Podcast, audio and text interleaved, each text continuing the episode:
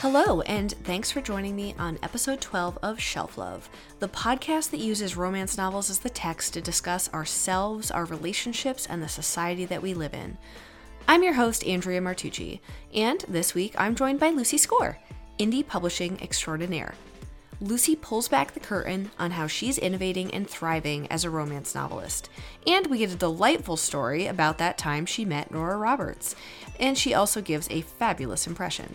We also talk about The Obsession, which is by Nora Roberts, Queen of Romance. The Obsession is a romantic suspense novel, and we discuss being a survivor and not a victim, the true crime craze, home renovations, and the family that you choose.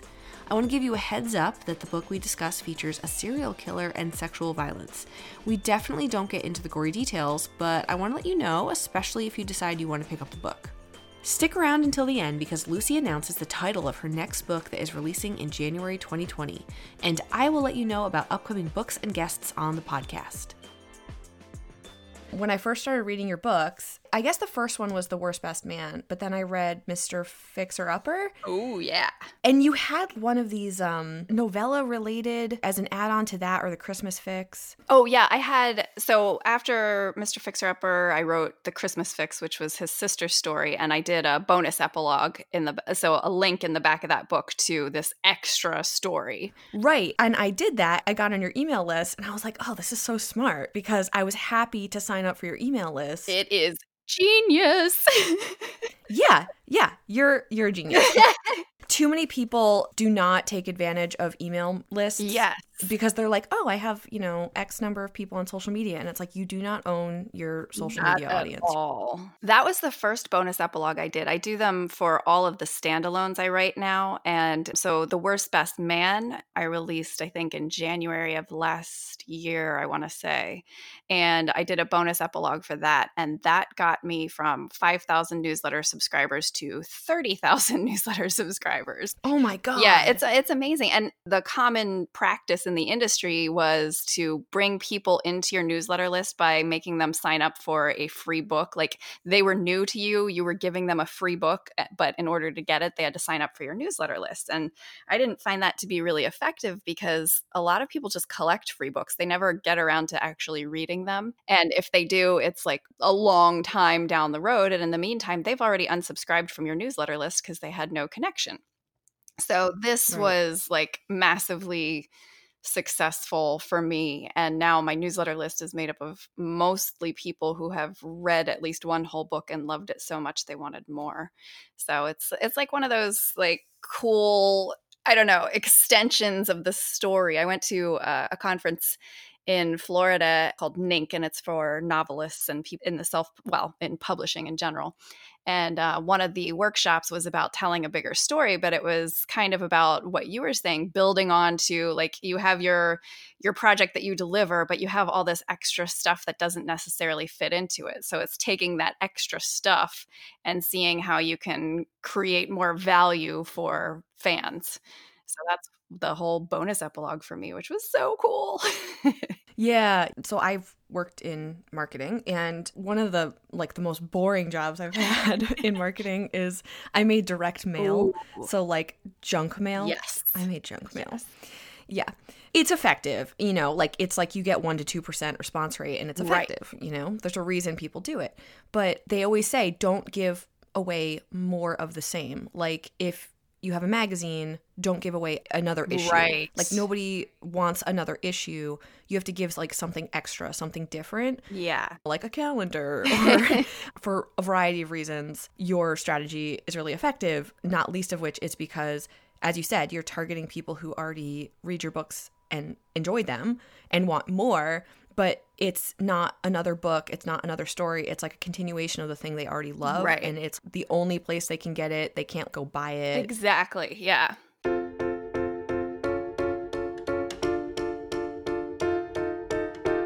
Lucy, who is your favorite romance novel character of all time? Oh my gosh. Okay. I have like a million, but if I have to pick one, it's Jamie from The Bride by Julie Garwood. Ooh. So it's a historical and it's set in the Scottish Highlands and it's just amazing and hilarious and and I love it so much. It's the first romance novel I remember reading. So it's the only book I've read more often than the one we're going to talk about today. I was like, why does this sound so familiar? And it's because this was the other book that you suggested that we read. I went for The Obsession because I haven't done a romantic suspense book yet. It, it's not something I read too much of. So I was like, oh, good. Like, let's get some variety in here. Yeah. But I'm definitely going to have to go check out The Bride. It's pretty fantastic. and did you read it like when you were younger? Oh, was this yeah. One of your. I was probably about 13. I was stealing my mom's romance novels off of her shelf. My parents were huge readers, and we had these like nine foot tall bookshelves in the laundry room. We had bookcases in the dining room, in the living room. We would go to flea markets, and everybody would just kind of lose themselves in the used book stand. So, mom was a big romance reader, and she actually got my dad started reading romance a couple years ago. Um, she made him read a Nora Roberts book. So, now he reads all of my books too. oh, but your website says your books are so steamy your family can't read Oh them. no, no. They they read them. They just can't look me in the eye. Oh, right. so you haven't looked your parents in the eye for like three years. Yeah, yeah, at least. But it's fine. I mean, it's just like an extension of my teenage years. So we're all comfortable with it. Oh, good. I do think it's funny when people tell the stories when they have family members who are really into reading, particularly romance.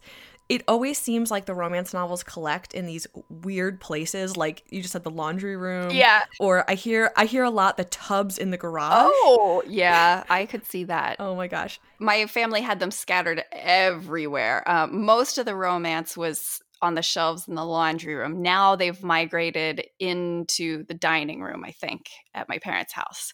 And for me, I have bookcases in my office, so there that's where most of them are. And then I have a couple bookshelves upstairs in the game room, so there's more books.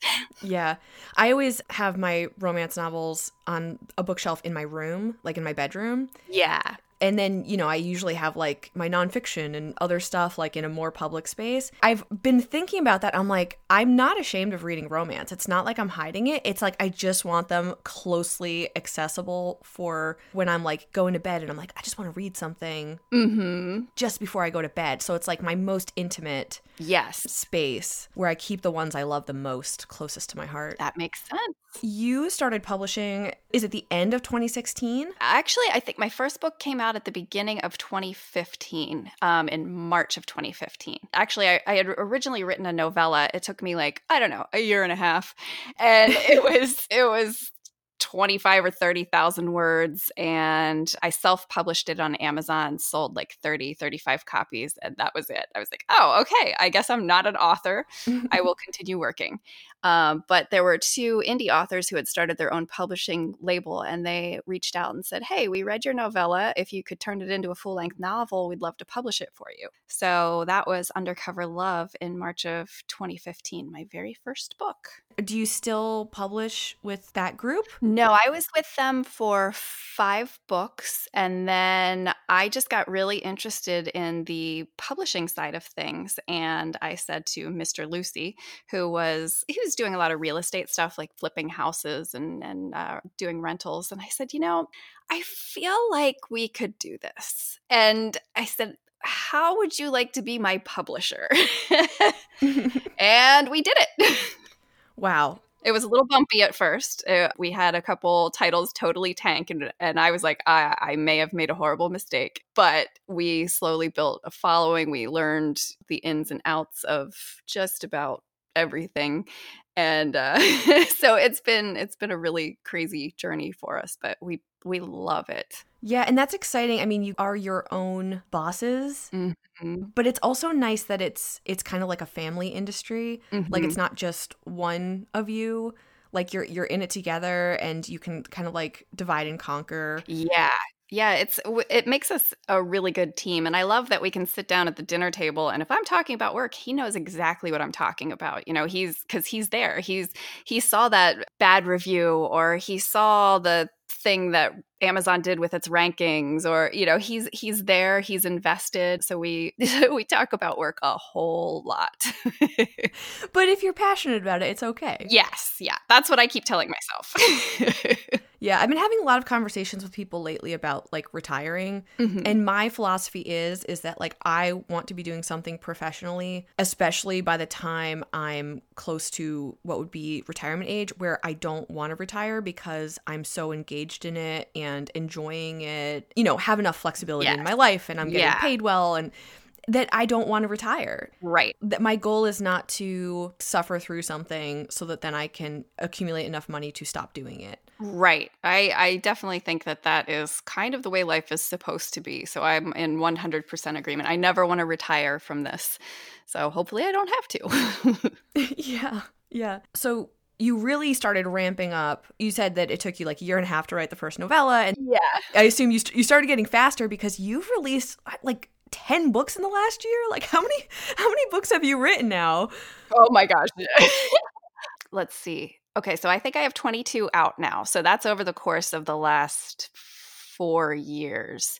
So i had one year where it was big. I don't know how i did it. I put out six books. I'm not I'm not a speedy writer, but I am very committed and I don't have much of a life.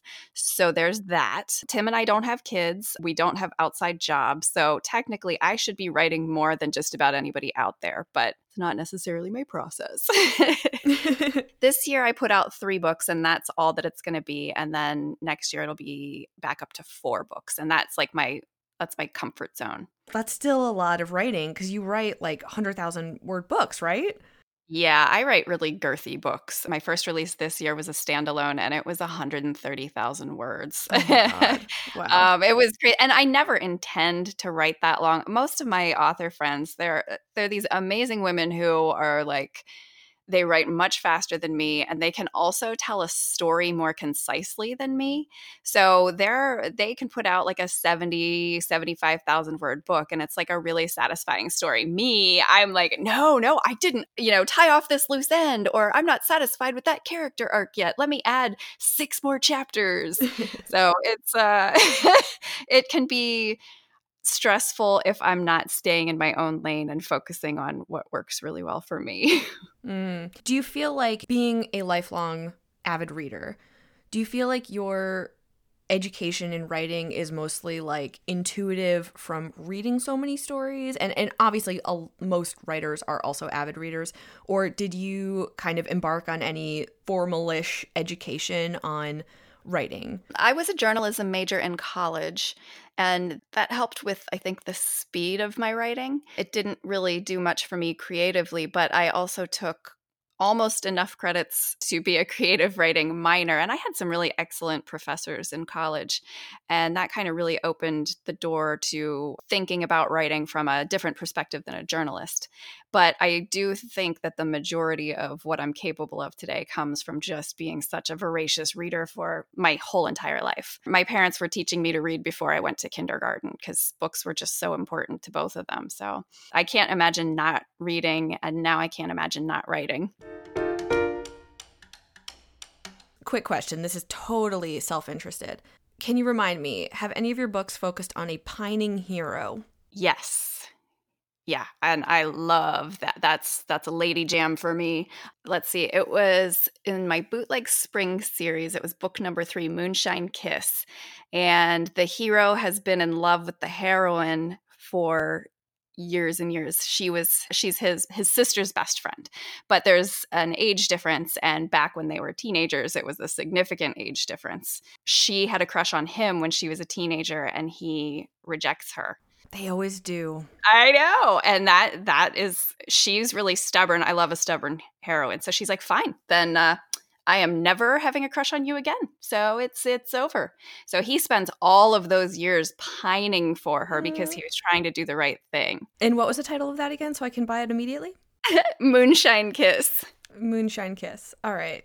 The thing I love about pining heroes is there's going to be something that makes them snap. So no matter how good their intentions are or how committed to not going near that heroine they are, they're they're just going to get pushed too far and they're not going to be able to go back to just pining. Mm, yes, I agree. That's why I love a pining hero. Yes. It's totally my catnip. So thank you very much. Thank you for writing. Oh, that. you're welcome.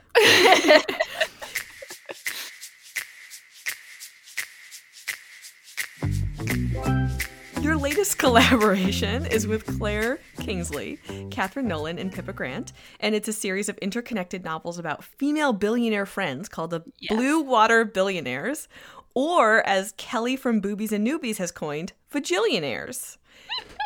yep. so everybody should go listen to the episode on Boobies and Newbies on the first two Blue Water Billionaire books by you and Claire Kingsley, I believe, were the first two that Yes. came out.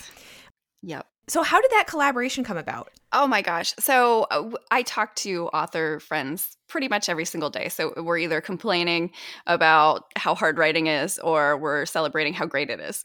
And the one day, Pippa Grant in our chat said, I am so tired of all the men getting to have all the fun with all the money. And I have a screenshot of her. She just went on this adorable, hilarious rant. She's like, I want to write a female billionaire. And can you imagine the kind of man who would be strong enough and confident enough to fall for a woman who is a billionaire. Mm-hmm. And the rest of us were like, um, yes, sign us up. So we actually we talked about it back and forth for a little bit and then we put it on the calendar for this year. So the first three books are out now and Pippa's book is coming out on Friday. We And Friday, that's Friday, November 8th? That sounds about right. Yes. Okay, some, something like that. By So by the time this comes out, that book will be Yes. available in the world and you can, everybody who's listening to this can go buy it. Go get it, people. Go get You'll all of them. it. And are they all Yeah. available on Kindle Unlimited? Yes. Yep. Okay, perfect. So if so for all those Kindle Unlimited readers out there, just click right now. Grab those vagillionaires. yes. Are you a murderino? I, I don't If that term means nothing to you, then you're probably not. Okay, I probably not then, but it sounds super cool, so I would like to know more. Okay, so the Murderino is the podcast My Favorite Murder, which is a true crime podcast. Two comedians, uh, Karen Kilgariff and Georgia Hardstark, and I was obsessed with this podcast probably from like three years ago to a year ago. Mm-hmm. And it's a massively successful podcast. They would kind of talk through these true crime stories, and they are comedians, so they are very entertaining to listen to. And it kind of rode this wave of true crime interest. Serial had come out before this, and I feel like there was just like a lot of burgeoning interest, particularly among women, into true crime. Mm-hmm. So, The Obsession, which we're going to start talking about soon, came out in 2016, which would have been right as this wave was cresting, I guess. I know angsty romance is like really big too, but like romance is seen as like this like soft, you know, romantic. And then when Fluffy. you blend it, fluffy, right? And then you blend it with like murderers Yes. It's such an interesting dynamic but i think that like i've talked to so many romance readers who are murderinos they're super into my favorite murder and like you know the true crime stories and everything i mean so you love this book the obsession would you would you consider yourself somebody who enjoys true crime also Definitely, definitely. Mr. Lucy and I love watching American Greed. There's not as many murders on that, but there's there's plenty of, you know, financial criminals and things like that. I and I think one of the really amazing things for me about romantic suspense is when you introduce the external conflict to those characters, they don't necessarily have to have this internal conflict that a, a contemporary romance has to have. They don't have to have the misunderstanding or the argument or the breakup and then they rebuild. There's this external force acting on them in this really dramatic way that provides the conflict for their story. And I love that. Mm. Yeah, that is interesting. And, and that's brought up a lot when you compare like contemporary to historical, where in a historical, a lot of times just like social conventions or like class differences, or there, there can be a Mhm. lot of things that keep the characters apart and kind of make their relationship, the earning of their relationship, much harder to get to.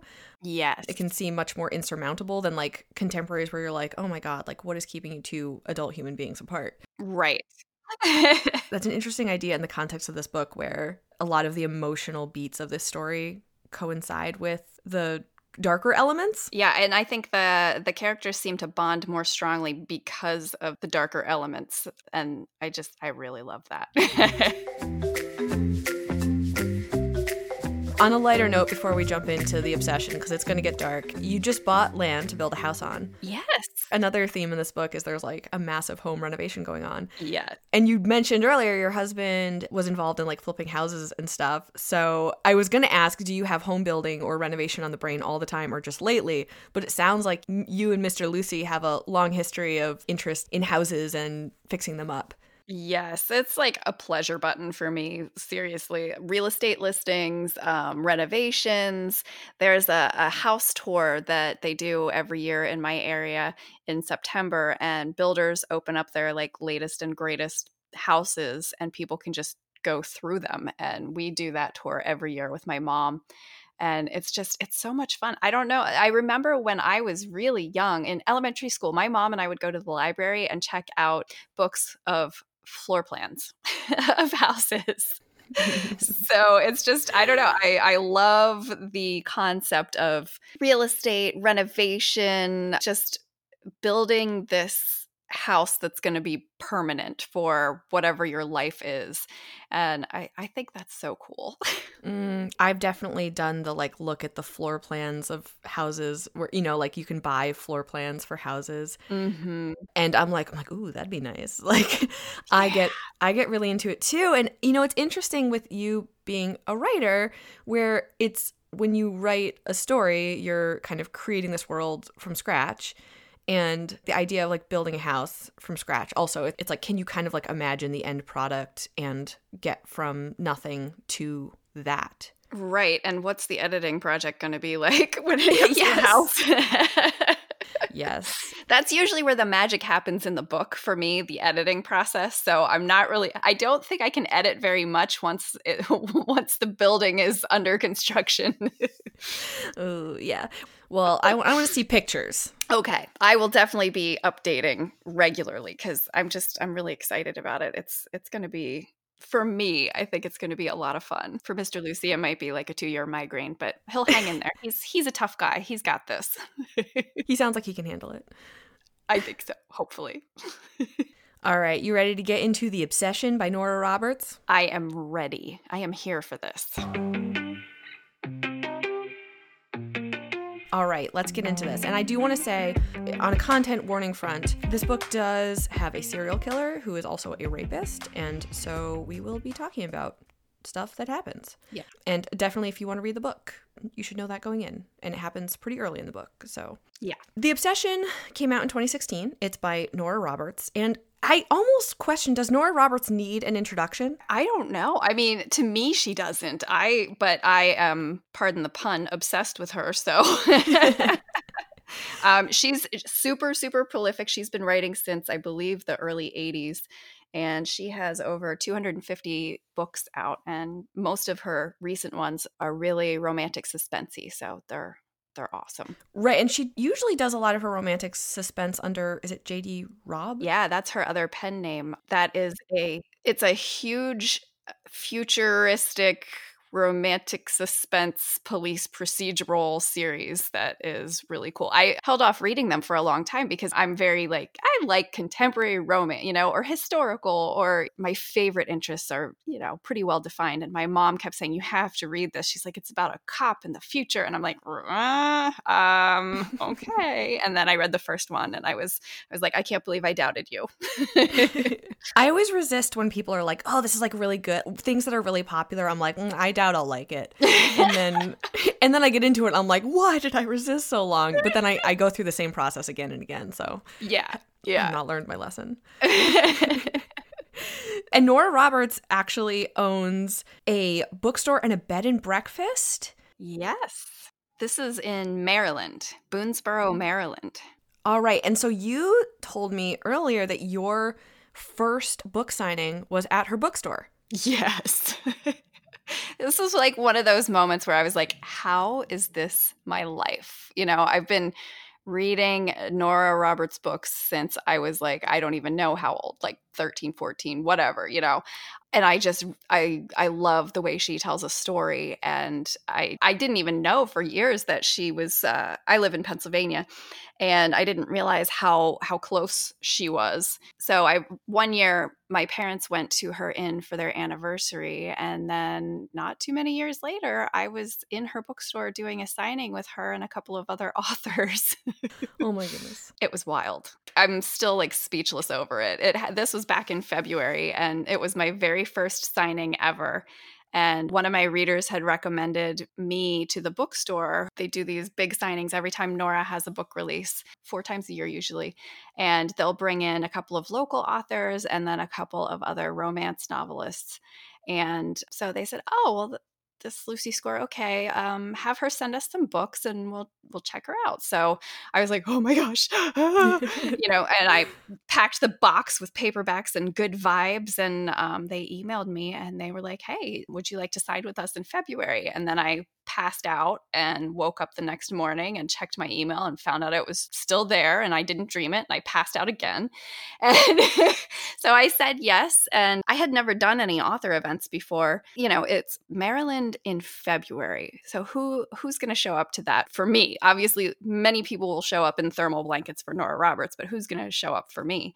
So I just like really casually mentioned it in my reader group and it was pandemonium. I think we had, I'm going to say 50. I think it was a little over 50 people, but they came from all over. People flew in. Oh my God. For this signing, just to see, obviously to see Nora, of course, but to be there for me for my first book signing. And it was. I still get goosebumps thinking about it because it was just the most insane experience ever. The bookstore is called Turn the Page, and they are just so incredibly organized and so I don't know. They they love books and readers so much that it just turned into this gigantic love fest between my readers and the town and the bookstore and Nora. And they showed up in sweatshirts and t-shirts that said hashtag LucyCon to Nora Roberts book signing. And she's and, like, You're never allowed to come back. How dare you outshine me? she was so funny. She kept joking with them. She's like, I'll take a picture with you, but you have to take your shirt off. But she's she's just so dry and so funny and she just you know she she rolled with it. It was insane. It was really funny and um, i just i had the best time. I i was really nervous. You know writers are in general rather introverted and you know my favorite thing to do is sit down my laptop by myself and write. So here i am thinking oh okay um i'm gonna go see all these like how I think they do 200 tickets for the signing. I'm going to have 200 readers walking by my table. This is pretty crazy. So I was sitting mm-hmm. in the car and Mr. Lucy was, we had just pulled into the parking lot and I was like, I can't get out. I just, I can't. It had snowed and I was, my readers were posting in the Facebook group, like, your books are sold out. I'm like, no, they're not. no, they're not. You guys are crazy. And I was just sitting there and I'm like, I don't think I can get out of this car and because it's like this perfect snowy little parking lot and it's just really quiet and i'm like i just i feel like my life is going to change as soon as i get out of this car. And tim was like get out of the car. And i was like no no i think i'm good here and he's trying to get me out of the car and the back door to the bookstore opens and nora roberts walks out in a full-length fur coat with a skinniest cigarette you've ever seen. And i i made a noise like i'm gonna make the noise so don't laugh but it was like like deflating balloon like i could not believe i was like no this this isn't my life. I'm hallucinating all of this and Tim Tim opens my door. He's like, "Get out of the car." I was gonna say he seems organized. Like he seems like he'd have a gurney ready. Oh yeah, he was. I was getting in that store no matter what. He would fireman carry me if he had to. so we get out of the car, and he we had more books with us. So he grabs a box of books, and we walk up onto the porch, and she's standing there, and I'm like, "Hi, where do I go in?" and she's like, "Are you signing?" Yes. Is that her voice? Oh yeah, yeah. She's got this deep, throaty voice. Ooh. Are you signing today? And I was like, yes. and she said, then you go in that door. oh my god. so um, yeah, that's that was my conversation with Nora Roberts. And it's there's a reason why you shouldn't speak to your heroes because I don't think she would disappoint me, but I cannot behave like a normal human being around her. So so yeah, my first signing was with her. I was signing my own books 10 feet away from Nora Roberts signing her own books. And just the whole day was this like crazy my mind was broken. I was so happy. I'm still happy about it. I can tell. No, I mean it's like amazing story. And I'm sure just the first of your signings and maybe signings at that bookstore with Nora Roberts. Oh, um, she's gonna maybe she'll show up in the future wearing like the sweatshirt. I would die a million times over. Yeah, she should she should show up to one of mine wearing a NoraCon yes. sweatshirt. That would be ironic and beautiful. I feel like a real like mood killer, but uh the obsession. Yeah, yeah. let's talk about some serial killers. Yeah. As a 12 year old, our heroine, Naomi, discovers that her father's a serial killer and a rapist. And she discovers this by following him into the woods. She thinks maybe he has a puppy or a, he's putting a bike together.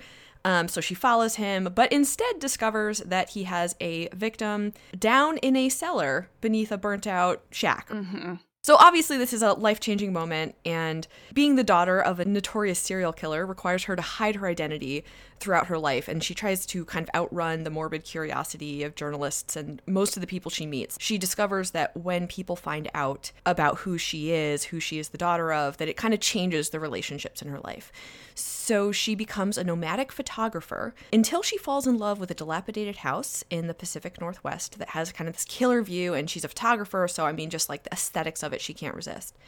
So she undertakes this home renovation project, which starts to put her in contact with more people than she seems to have ever been in contact with for an extended period of time. And she is indulging in the beauty of her new community and starting to make friends. And just as it seems that she's putting down roots, maybe even finding love with a sexy mechanic named Xander, women start going missing from the small community, and Naomi once again feels like she'll never be able to escape her father's darkness. Dun dun dun. Boom. Yes. Yeah. So this book, it, it was so funny because, it, sorry, it's not funny at all, but. but there's some funny scenes. The dog wearing pants. Oh, that's definitely a funny scene. the like first, I don't know, like 10 or 15% of the book is Naomi growing up. Mm-hmm. As a romance novel, the romance, A, is, mm, I mean, it's still a romance novel, but it's like 10% of the plot. Yeah. And you don't even meet the hero until like 25% of the book, I think. Mm-hmm. There's like these giant mood shifts. Like it starts off super dark. The very first scene is her basically discovering that her father is a serial killer. And then like you immerse yourself in this home renovation project. It is like so detailed. I love homes too and like you love homes so i mean like it was like really pleasurable and it was like watching an episode of hgtv of some show right like mm-hmm. it was amazing yeah. And then, like, there was this one scene where the new serial killer makes his first appearance. And it's always a dude. This isn't really a surprise that it's a he. And in that scene, I was like, whoa, that was a huge mood shift. Because you go from being like, oh, the green sea glass tile and beautiful, da da da. And then it's like, dead body on the beach. Exactly. Right. Yeah. Yeah. Yeah. I really like I feel like everything was super intentional with this book. So yeah, the the first part is so heavy and emotional and dark because I mean, that's that's the whole hook. Imagine you discover your father's a serial killer and you're the one who stops him. Like that's wow. I mean, that's that's a hook right there.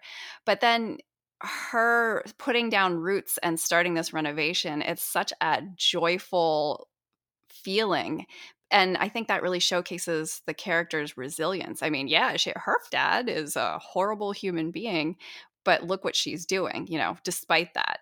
So it's it's definitely plays into the themes we're going to discuss. But uh, yeah, I, I love the the mood shifts because it's kind of real life. You know, you, mm-hmm. you dark bad things happen to people, but they also can still continue to enjoy really beautiful, happy things.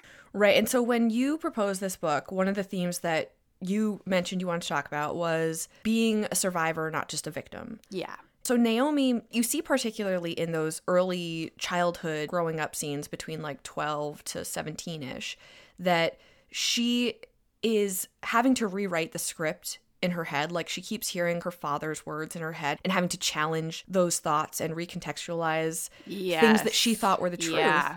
And so you see that, but it's clear by the time we come back to her as an adult, she's in her early 30s, she is putting one foot in front of the other and moving forward.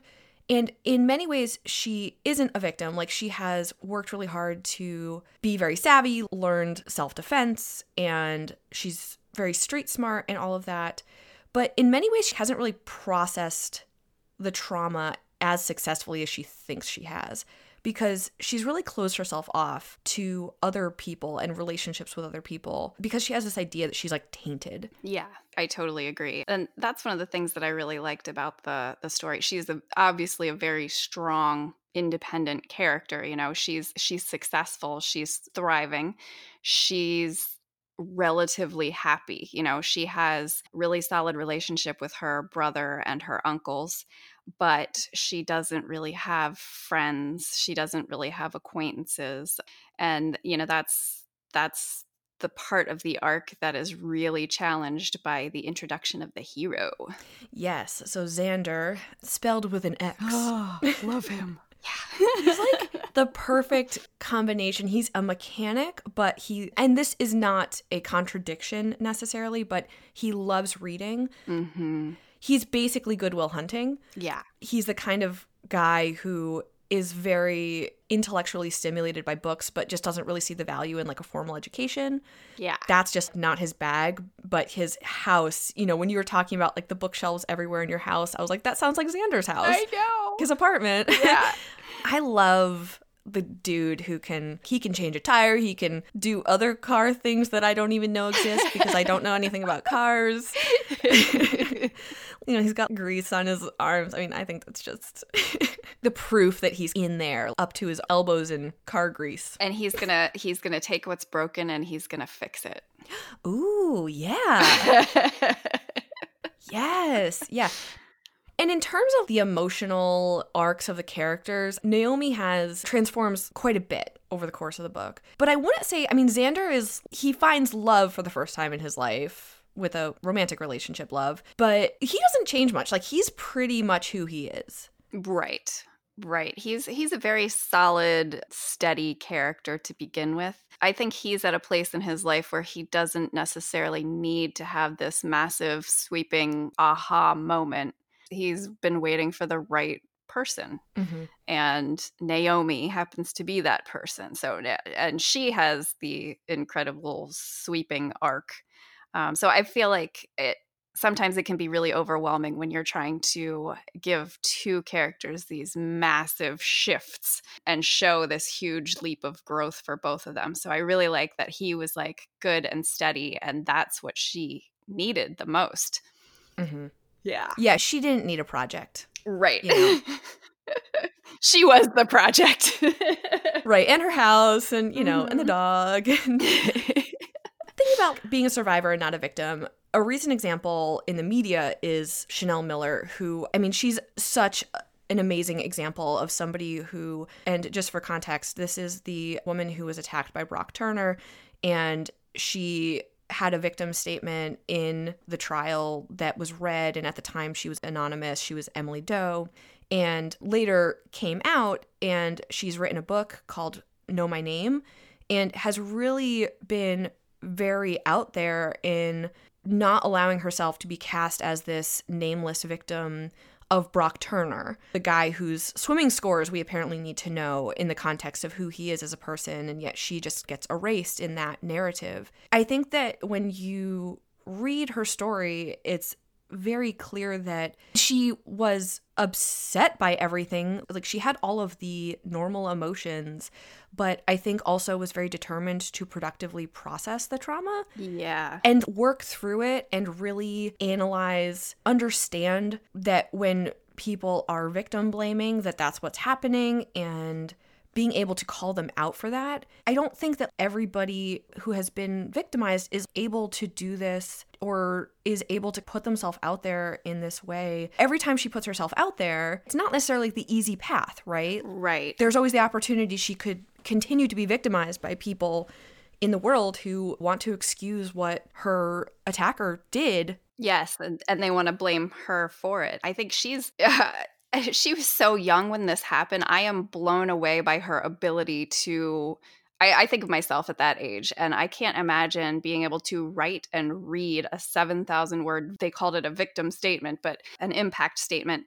I can't imagine doing that and reading it to the face of my attacker. I mean, like, I don't know if there's a stronger person that girls should be looking up to because that's just incredible. And I know that she must have such thick skin by now because that was the reaction. They were like, the stories were talking about Brock Turner and he's a swimmer and these are his swim times. And oh, yeah, by the way, she was super drunk. Mm-hmm. And guess what she was wearing? You know, so it's people are trying to excuse his behavior, they're trying to blame her. I think sometimes victim blaming comes from a place of people trying to reassure themselves that they are never going to be in that situation. Right. Uh, you find that a lot with comments on news stories or Facebook posts like, well, I would never allow my child to do this, or I would never leave my dryer running when I left the house, or whatever. They're just trying to calm their own anxieties by saying, I wouldn't do this, and therefore that bad thing is never going to happen to me. But it comes across as this, you're to blame, and it's your fault that this happened. And I think mm-hmm. Chanel telling her story story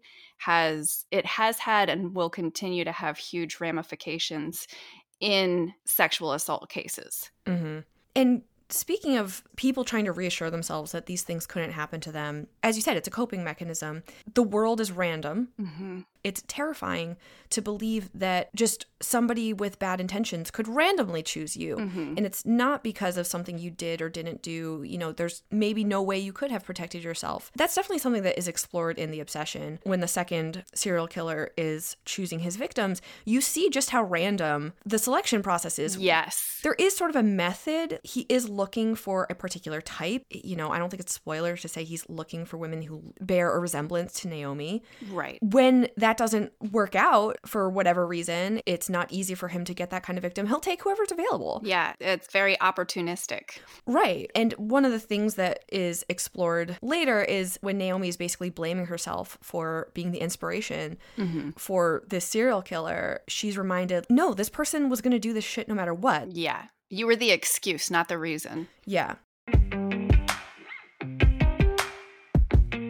One of the things I thought was interesting about her evolution on becoming a survivor and not living her life like a victim. She says at one point, however much I denied it, ignored it, shoved it back, I let myself be his victim. I'm done with that. Him being her father. She thought she had moved on with her life, but she closed herself off from every intimate relationship mm-hmm. other than her brother and uncle and his partner. Mm-hmm. The one quibble I had with this arc is on the one hand, I get that the supportive community, not just the love story, but also just rewriting the script in her head. I can't have friends, I can't get close to people. Like, is it was a little anti-therapy.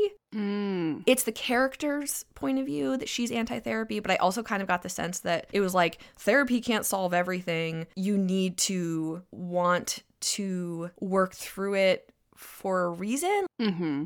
Yeah, because I think she and her brother both saw therapists for a couple of years after the whole situation, and then she stopped going. I think she felt like, okay, I'm good enough.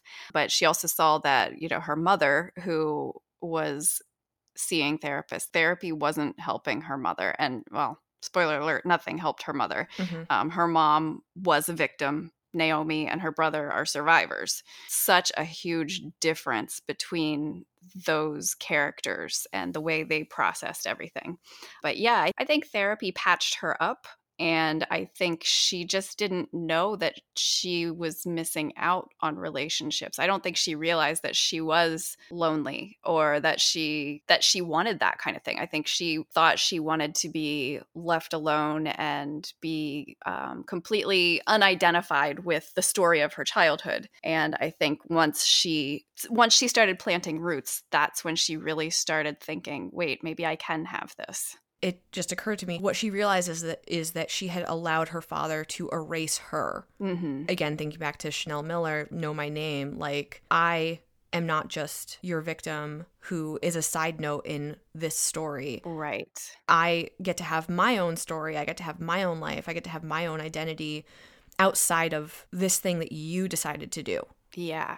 You know, one of the things that I really I was thinking about this as I was rereading this, the book. We always talk about everybody has a story, but I think we all have thousands of stories, you know, and we should never be defined by just one story. I think we're kind of a collection of our stories. We're an anthology, if you will.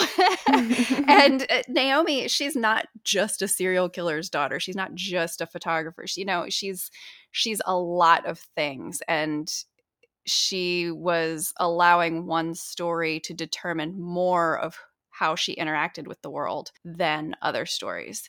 And I think in Chanel's case, she won't. She will not let that story define who she is. Mm-hmm. That will be part of who she is and but she's she's going to have a lot more stories and she will never just be someone's sexual assault victim.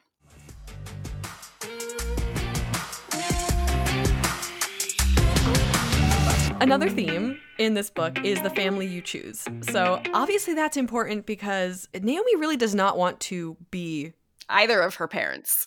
yes, right.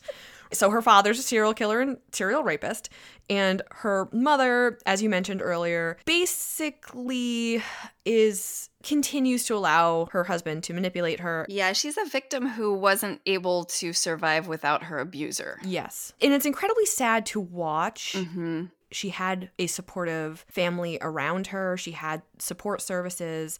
And so Seth and Harry are Seth is Naomi's uncle and Harry is his partner. They get married. They're an amazing couple and they're an amazing role model for Naomi as love existing. Mm-hmm. And she has to be reminded later she's just really down on like well i don't know how can you ever truly know another human being and everything is temporary and nothing can work out and Xander's like um what about seth and harry they kind of sound fucking fantastic mm-hmm. Yeah, I love the role that Xander plays in her like metamorphosis. She's trying to break up with him and tell him that she's tainted. And he's like, Okay, is your brother tainted? She's like, No, of course not. He's an amazing human being. He's like, Then why do you think you're different? and it's just, it's something that's like so common sense and logical. You know, we all get that. But I think we all have those moments where we just don't get it. You know, we don't get the common sense logic. We're we're so ruled by this feeling that we haven't really defined. And I just love that he was like, "Okay, uh, so let's spin it. Look at it like this." And she's like, "Well, of course not. That's ridiculous." And he's like, "Uh, yeah, it is." yeah. Right, like you can intellectually know something. Yes. And it doesn't penetrate. Exactly. That happens to me all the time. oh my god, me too. Right. Like where I'll be like telling somebody something, I'm like, right, like you just kind of da da da da da. And then I'm like, oh my god, Andrea, listen to yourself. Right? Take your own advice. Yes. yes.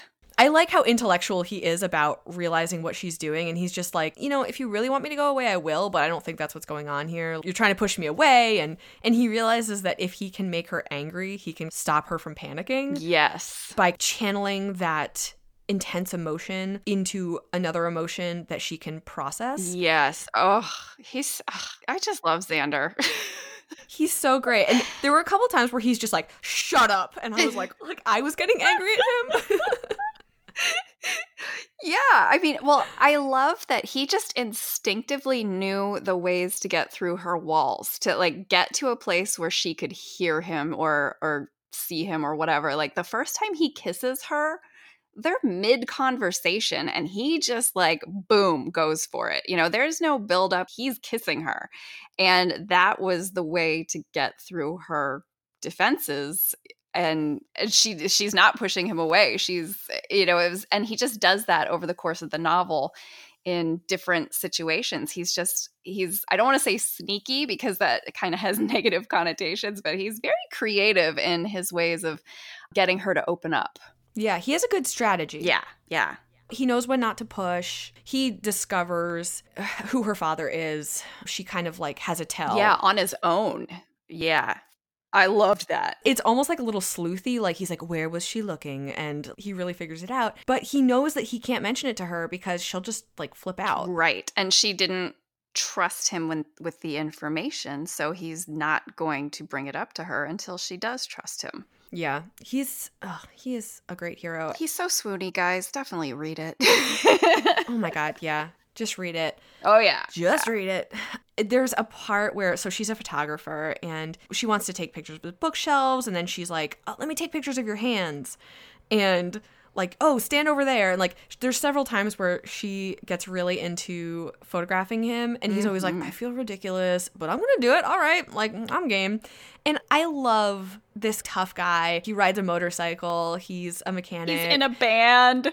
Right. And I love the tough guy who will allow the heroine to do things that are not his normal thing because he's he's like I trust you you're a fantastic photographer so if you think this is good I will believe you I'm not going to doubt you and I will go along with it. yeah he's really comfortable kind of turning himself over to her which I think is a like a huge turn on also like you get the bad boy who is willing to do anything for you that's that's hot, my friends.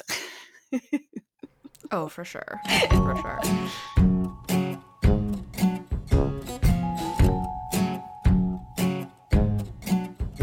So, do you have any final thoughts on this book? It's so emotionally satisfying. And I, I want to say, like, so much of the book is very happy and feel goody. Like, obviously, there's dark subject matter and there's murders and stuff, but there's so much in it that is so warm and fuzzy. I, I think the balance is what really gets me. So you have pretty low lows, but really high highs. She comes, at this woman who has never had any roots before, is, bought this house and she's renovating it. And she's kind of like bemused by the whole situation. Like, I still don't know what I was thinking. And then she comes across this dog that's on the side of the road and he's malnourished. And she's like, I don't want a dog. I'm, I'm not keeping this dog. And she, of course, ends up keeping the dog.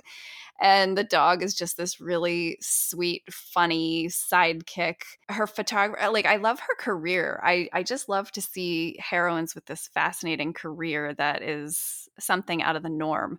And I love that she's so good at it. Oh, there's so much competency porn with oh, her yes. photography and and everyone's like, "Oh, Naomi, you have such an eye for like everything." and she's like, "I know." oh, and the cooking. I love that oh, she's oh, yeah. like this amazing cook and that Xander's really appreciative of it. Like she she's making him a meal just kind of spontaneously and he's watching her and he's just so impressed and obsessed and like I I love how he's constantly impressed by her. Yes. I think that's such a I don't know, that's such a cool relationship dynamic. I've thought about this a lot and I don't know if I've like fully explored it on the podcast before, but it's like the idea of somebody seeing you. Yes. I think that's just the core of why romance is so appealing and every book is exploring like here is this unique person. Here's what makes this person special. And here is this other person who's appreciating that, who sees it, who recognizes it, who wants that. Yeah. They want all of that. Yeah. I mean, that's such a universal human want. I think some people get down on the ugly duckling tropes or whatever, but you know, I think everybody just wants to be seen for who they are, not not necessarily their potential, but who I am right now. You want somebody to be able to look at you and be like, "There you are. I've been waiting for you." Right. Yes, and Xander does that in spades. Oh my god, yeah. Speaking of their dynamic, I mean, it's not like other people haven't recognized how great Xander is before. Right. Right. As we discussed, it was her arc. It was her emotional arc. So like finding somebody who really knew how to handle her mm-hmm. and saw her and what she needed. He was there with what she needed. Yeah. Every step of the way. Oh, you need me to back off? Done. You need me to be in your face and make you angry? Done. You need me to manipulate you into keeping this dog? Already done. oh my god, it was so good. Thank you for suggesting this book. Honestly, would never have picked it up myself. Not because the premise wasn't good, but I think it's a little outside of my normal yeah. well-trodden yeah path. and and you know it sounds like it's going to be this really heavy angsty read and when you finish it you're like so emotionally satisfied you know it, it's just one of those uh, to me it's like the perfect story so i'm glad that you gave me a platform to blab all about it this was going back to Nora Roberts' bookstore, my readers had asked, you know, what's your favorite Nora book? So, of course, I tell them all about this book. So, when I actually walked into that store on the morning of the signing, Janine, the bookstore manager, walks up to me. She's like, Hi, nice to see you. Where are your books? And you need to pick a new favorite Nora book because we sold out of the obsession. oh my god. And I was like, well, of course you did because it's the best book in the entire universe. So I started reading it digitally and then I went to a used bookstore and I found it and I was like, "Oh my god, this is a big book." Mhm. And I kind of didn't realize it. It was flying by. yeah, it's really well paced. Right. I mean, it's like a 2-inch thick mass market paperback. Oh yeah, it's meaty. Yeah. Go read it, everybody. Grab it now. You can thank us later.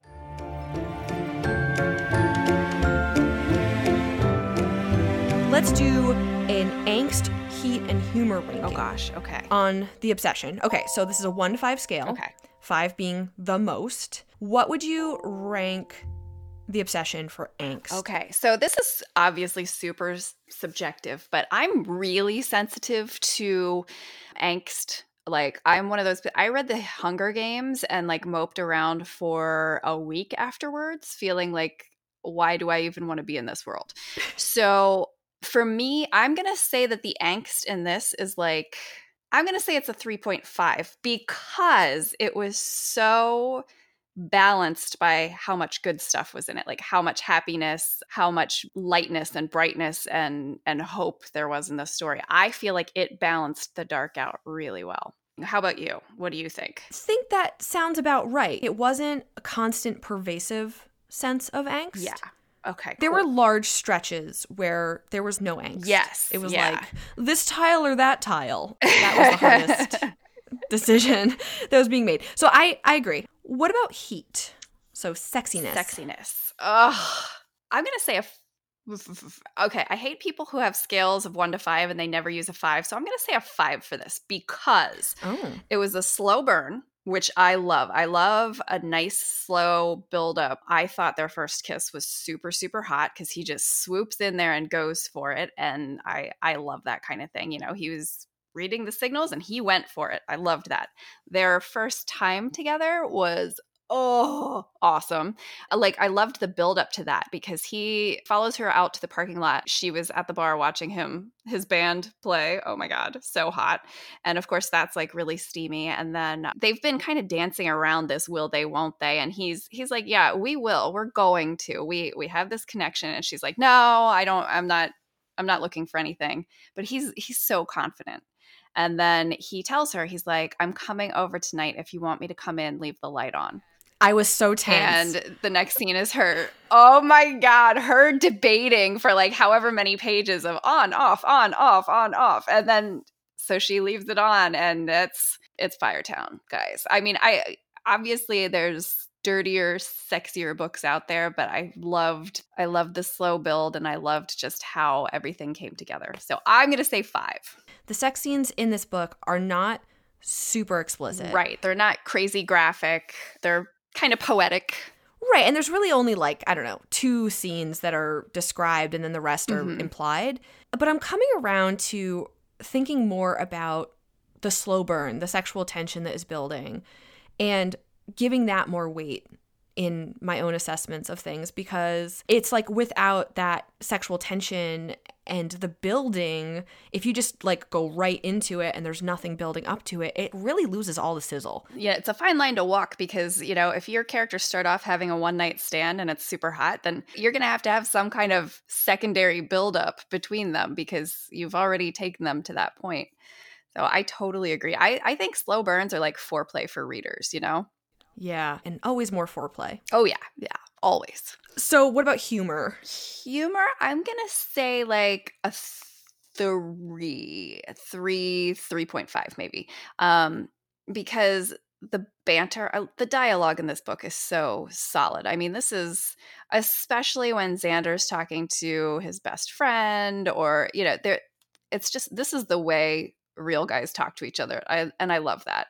Um, so I just found a lot of humor in the character interactions. I loved Naomi's uncles and how they just fussed over Naomi and Mason. The dog, you know, her mm-hmm. not really wanting to have a dog and then you know the dog gets fixed and she puts him in a pair of pants because he won't leave his stitches alone and then, you know there's there's a lot of lightness in this so it's not it's not a slapstick comedy you're not gonna like fall over snort laughing but there's like real life lightness to it so That's my vote. Agree. And we don't have to agree, but I agree. Oh, whew, thank goodness. I feel validated.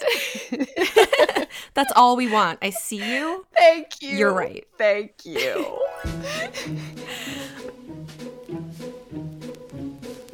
Now we're ready to pull into Trope Town. And Lucy, you rehearsed this earlier. Yeah. Can you give me a train noise? I can. I live near a train track, so it's I can't, you know, do the crashing sounds that happen at crossings, but you know, it's woo woo. And then sometimes there's two intersections really close to us, so it's just this like 4 minute long woo. it's a perma train whistle. That actually sounds pleasant. It is. It, it is very nice background noise. Thank you very much. I appreciate that. You're welcome. So, on Trope Town today, we are going to give book recommendations for characters who are artists. So, romance novels in which one, at least one of the main characters, is an artist. Lucy, what have you got for us today? So, two that I have read that I really enjoyed Kathryn Nolan's Strictly Professional. Roxy is a tattoo artist running her own studio in New York. And she, I love the artsy side of tattooing. Like, Kathryn made well, Kathryn made everything in this book super sexy.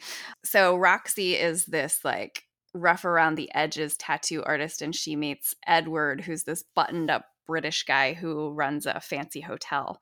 And he shows up in her uh, tattoo studio drunk and he's demanding a tattoo. So it's like opposites attract, and there's all this business stuff and crazy family dynamics. But I just loved the the art behind the tattoos and just the way uh, Kathryn Nolan wrote it. She's such a steamy, steamy author, but also very poetic. So I it was just a really really satisfying read. And then I had Skye Jordan's Reckless, which is book number 1 in her Renegade series and Lexi is a custom wedding dress designer. So I thought that was a really cool Ooh. spin on the artist because there's so much creativity and design that goes into, you know, the dress that somebody is going to wear on the most important day of their life and she ends up with gosh, I think I'm really into rough around the edges, but she she meets Jax, a stuntman, and actually they start off as a one night stand in the beginning. Her reputation is under scrutiny because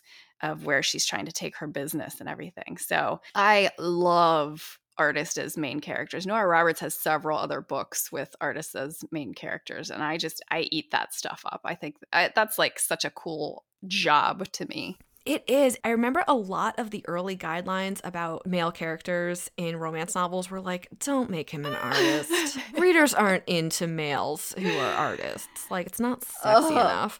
And That's so wrong. it is so wrong. And I think that a lot of the recommendations that I have from listeners are heroines who are artists. I do have one that is a hero, but I know that there are more and more heroes out there who are artists. I will say it it does seem like you're much more likely to find like 90% of the artists in romance novels are going to be the heroine, but like let's change that people cuz a man who's an artist is like well, there is there is one in particular that I loved. It's uh, Chesapeake Blue by Nora Roberts, and the guy in it is this painter, and he's kind of becoming this famous painter.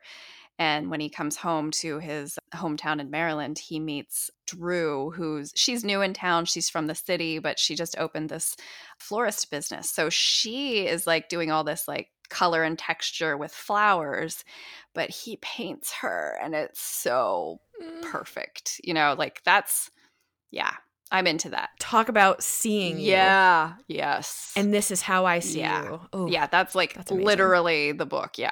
Yeah. Wow. Um, okay, so here are listener suggestions for books to check out where the characters are artists. And I just realized it's like all contemporaries. So lots of contemporary artists. so Kelly from Boobies and Newbies. Woo! What is this, like reference number three? She's all over Hi this episode. Kelly. Hi Kelly's mom. she was very excited that you were going to be on the show. So she suggested Flashed by Zoey Castile. Mm. And the heroine is a painter.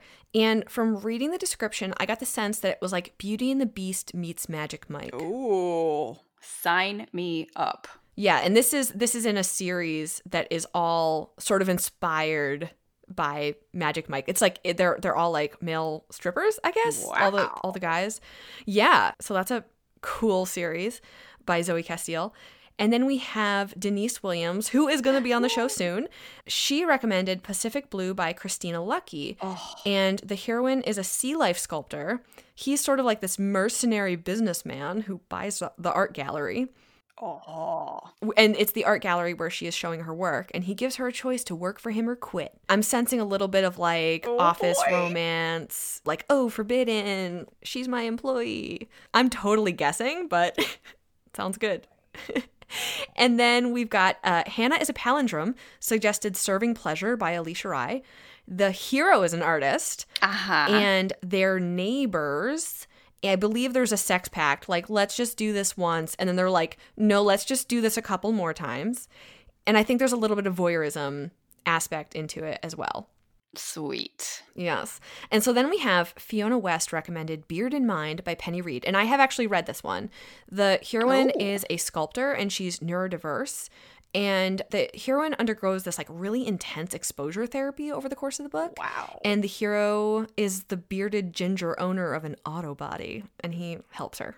Ooh. He helps her out. Yeah, that's that's a good one. It's like pretty intense. And yeah, a- another kind of like sexy like mechanic. And she's also a mechanic. She's like a mechanic slash sculptor. It's kind of like this crossover where she has this like very utilitarian Oh. way of expressing her art where she's like, well, I can just like cast a part that a special part that you need for this No big deal. Just being awesome everywhere. and then, but then also like creates these beautiful sculptures. She's like a world renowned sculptor, so super cool.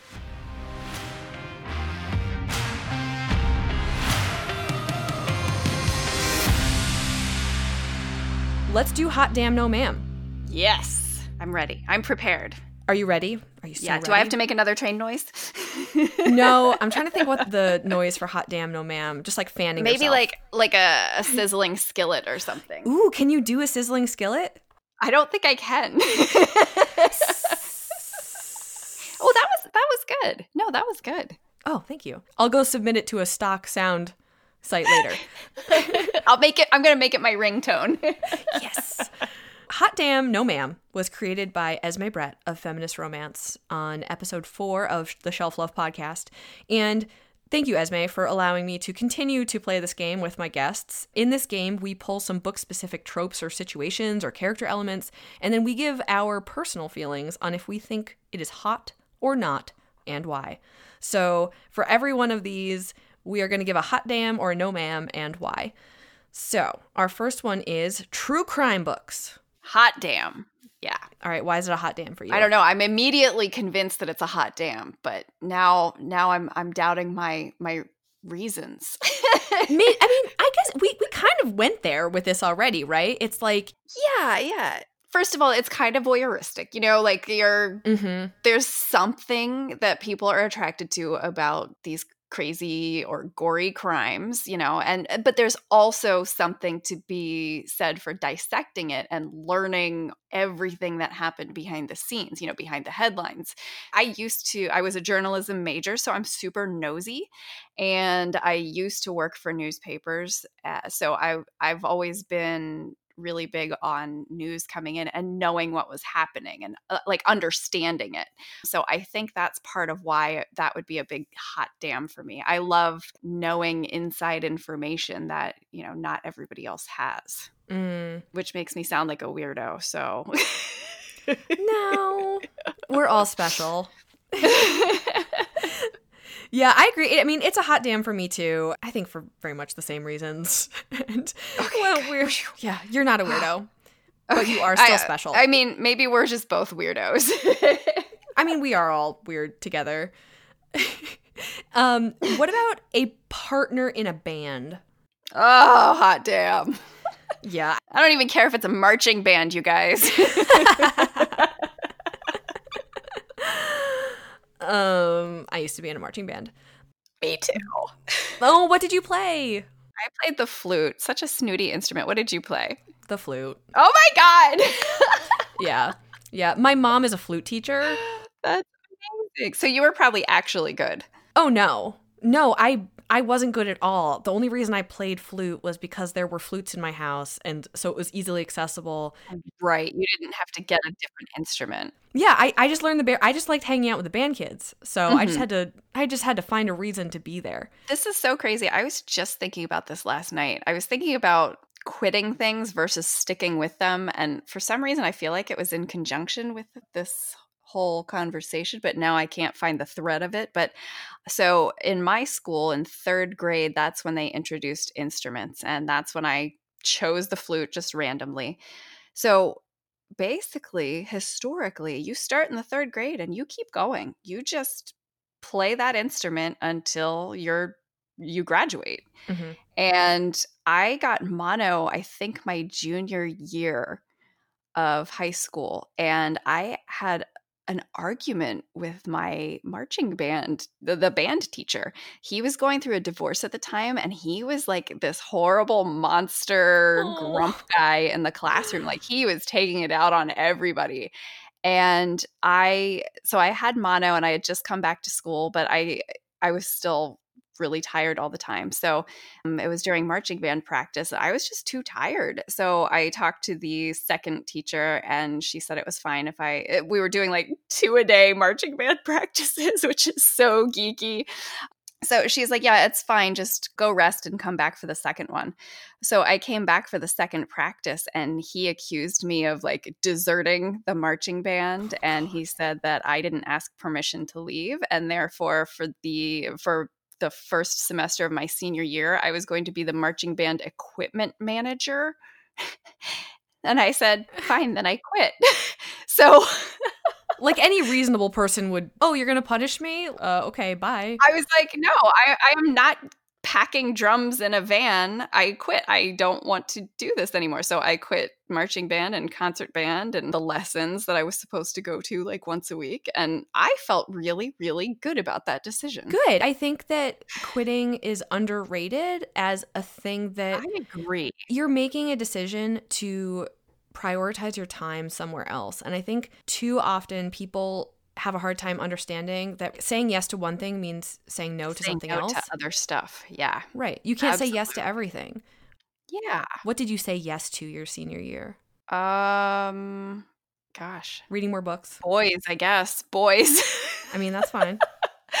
no, I I just I think I spent more time with friends and there was just something so freeing about, I don't know if I ever enjoyed playing the flute. I enjoyed spending time with the people, my friends who were in band, but I didn't enjoy the actual instrument or the actual music. So I, you know what I probably did? I just read more. Yeah. I didn't have to get up early on Saturday mornings and drive to parades that I didn't want to be in, you know? So I, I read more and had more fun my senior year because I let go of something that I didn't enjoy. Good for you. Thanks. Thank you. I think all juniors in high school listening to this podcast with parental supervision should definitely make the same. What are you going to say yes to, 17 year old? Yeah. Think about that, guys. Think about yeah. it. Right. I think it goes without saying. I mean, like, partner in a band, like mm. somebody who's like really interested in something, bands are pretty sexy. I mean, I come at me if yeah, if you do not think a band is sexy. Right. I would I would be concerned about your welfare if yeah. if you did not think that being in a band was sexy. Yeah. I think okay, actually no, now I'm going to contradict myself. Okay. so so here's here's the only part about this is I feel like this is one of those things like dating a doctor. Mm. It sounds really like cool in theory, but then in practice, it's like if you are not the type of person who like somebody in a band is like probably going to be out kind of late and right. you know they have band practice and yeah the reality of it is going to be a lot different than the fantasy of it. So i'm saying definite hot damn to the fantasy. I'm going to withhold judgment on the whole reality of dating someone in a band because there's potential for a lot of problems read any rock star romance and you yeah. You know we'll we'll figure out we'll tease out those problems pretty fast like my next book is a, a firefighter romance and oh firefighter hot right yeah mm-hmm. do you know what a firefighter schedule is especially in a small town you know there's mm. there's something to be said for the fictionalization of fantasies where we can just enjoy them and not actually have to live with the consequences. oh, agree completely. what about nonstop major home renovations? Hot damn. Hot damn. Yeah, that's a total jam for me. I mean, uh, and again, the reality of it is a total dumpster fire. Nobody feels sexy when you're walking on plywood floors and trying not to step on drywall and nails. But being involved with somebody who can do that, or, you know, the actual physical process of creating the house that you dreamed of, that's hot. Mm. That's super hot. Yeah, I agree. Like, I'm not bothered by the tumult of situations like that. It's totally a hot damn for me. I love being able to make a space completely your own. And I think nothing does that more completely than a major home renovation where you're like, I'm going to touch every single thing here and make it what I want. Mm, yes. Yeah. Like the reveals on Fixer Upper. Oh. I know. That's just, and you walk in and you're like, oh my gosh, this is, this is my space. This was created for me. Right. I do have a funny, like, so on the, uh, on the real life side of that, after we moved into this house, we were finishing our basement. And, you know, Mr. Lucy's pretty busy with publishing and everything. So he hired a crew to do it. So there was a period of time, I think it was like two weeks. I was behind on a deadline. We had a construction crew in our basement, and we had a, another construction crew doing our deck and patio at the same time. So our house was like crawling with people and my office is in the front of the house and there's no doors. and I just remember having this total like internal meltdown of I am never going to finish this book if I have to keep stopping and talking to all these people or listening to all this noise. So I actually locked myself in a closet on the second floor of the house in a guest room. We have a, a, guest room with like a this weird random walk-in closet. I took a bunch of pillows, a blanket, and a bag full of Panera and I locked myself in the closet to write. oh my gosh. and I didn't tell Mr. Lucy where I was. So he he was out for the day and when he came back, he opens the door and he peeks in and he's like, "Is this the beginning of a breakdown?" Oh my gosh. But you know what? I I finished that book. You've just got like broccoli cheddar on yeah, Yeah, I was a I was a mess it was it was pretty amazing but i finished the book. I did what i had to do. You made it happen. Good for you. Yeah. And may i say the picture of your kitchen in your author photos i'm like oh my god i want that kitchen so oh, bad. oh thank you. That's i i love our kitchen and uh, mr lucy picked out everything in in it. So i mean the dark cabinets and we have um white quartz uh countertops and this like crazy quartz like backsplash. But yeah, it's it's just I walk in there, I'm like, this is this is somebody else's kitchen. This is this is mm. a nice person's kitchen. yeah. I was also admiring the lighting. Ooh, those like yeah, what are they pewter or something? Yeah, those were really cool. Everybody go look at Lucy Score's author photo. Yeah, go go check and look out. at her kitchen. Yeah, maybe I mean maybe you could just maybe next video kitchen tour, please. Yeah, I'll do a kitchen tour. I'll be like, this is where the magic sometimes happens, or more often the smoke detectors go off. I love cooking, but our, our sensors are too close to the to the oven. Oh. Somebody should have fixed that. I know. So, Lucy, thank you so much for joining me today. This was fantastic. Thank you for having me. This was awesome. I had a great time. I love talking romance. Oh, thank you. Yes. And so you said you're working on a book with a firefighter. When can we expect to see that in our Kindle? That is coming out early January. Early January. Okay, that's not far off. No, I'm really excited. It's done and ready to go. So, and I can't wait. I was uh, just going back through it to pull some lines for teasers and, and things like that. And I'm like, oh, I love these characters so much. Oh, and have you announced the title yet? Um, not officially. No, not yet. Okay. All right. I will. I will wait. When's this coming out? um, probably not until mid to late November. Okay. Okay. So I can. I'll. T- I'll tell you then. okay. Are you ready? I'm ready. It's called Protecting What's Mine. Ooh. Yeah. I like that. I like the possessiveness. Yeah, me too. In the title. Too. And it's like the the two main characters are both first responders. So they're you know, they both have these high adrenaline jobs and there's a lot of heroics and I just I had a blast writing this. I I loved the research for this book. It was really cool. Did you have to go hang out in and fire stations with sexy men? I am more of a I always thought I was doing it wrong because I'm like, you know, I spent so many years interviewing people. I was like, I never want to interview another person again as long as I live. So I'm super sneaky. I, I love the internet for all the research. First of all, I got totally hooked on air ambulance ER episodes. Um, they're all on like YouTube, and I think I think they're streaming somewhere too. Um, so that's all like uh, these flight trauma surgeons in helicopters in the UK. Uh, that was just amazing. And then I started a reader group called Help a Lucy Out. And so anybody with access to or experience as a first responder could join. And then I would post questions in there as I was writing. And one of my readers, her dad was or is a fire chief and her brother is a full-time firefighter so i actually got to ask them a crap ton of questions. So it was it was pretty cool. that is so smart. Just crowdsource. Thank you. Thank you. Yeah, cuz you know, what is what I learned is what happens in one fire department in one town is totally different from the way another one will do it. So I'm kind of mentally prepared. I get I get messages occasionally this isn't my experience with this and but i think that's kind of the point of books is to open you up to experiences that aren't necessarily your own.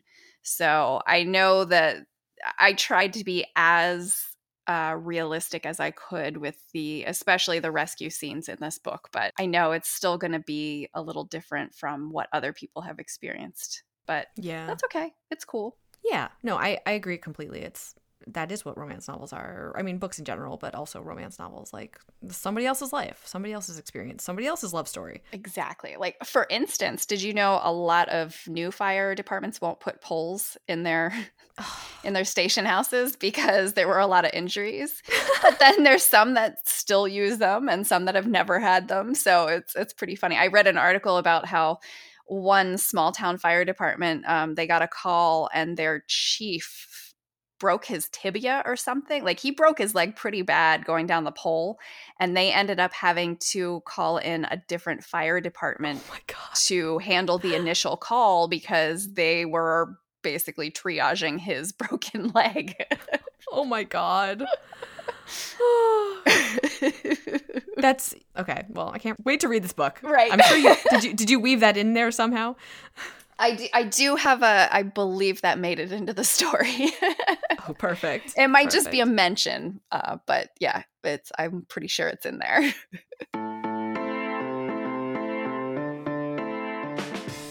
Thanks for listening to episode 12 of Shelf Love, a romance novel book club.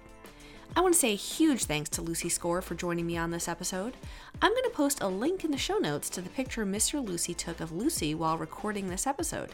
You can learn more about Lucy by visiting her website, lucyscore.net, or finding her on social media at ScoreLucy on Instagram, where you can get lots of shots of her beautiful kitchen and other stuff, or on Twitter at LucyScore1. She's definitely my favorite Lucy Score, so the username checks out. You can find me on social media at Shelf Love Podcast on Instagram and at Shelf Love Pod on Twitter you can always reach me directly at andrea at shelflovepodcast.com. And if you'd like to get occasional updates, you can sign up for my email list on the website, shelflovepodcast.com. Here's what's coming up on future episodes.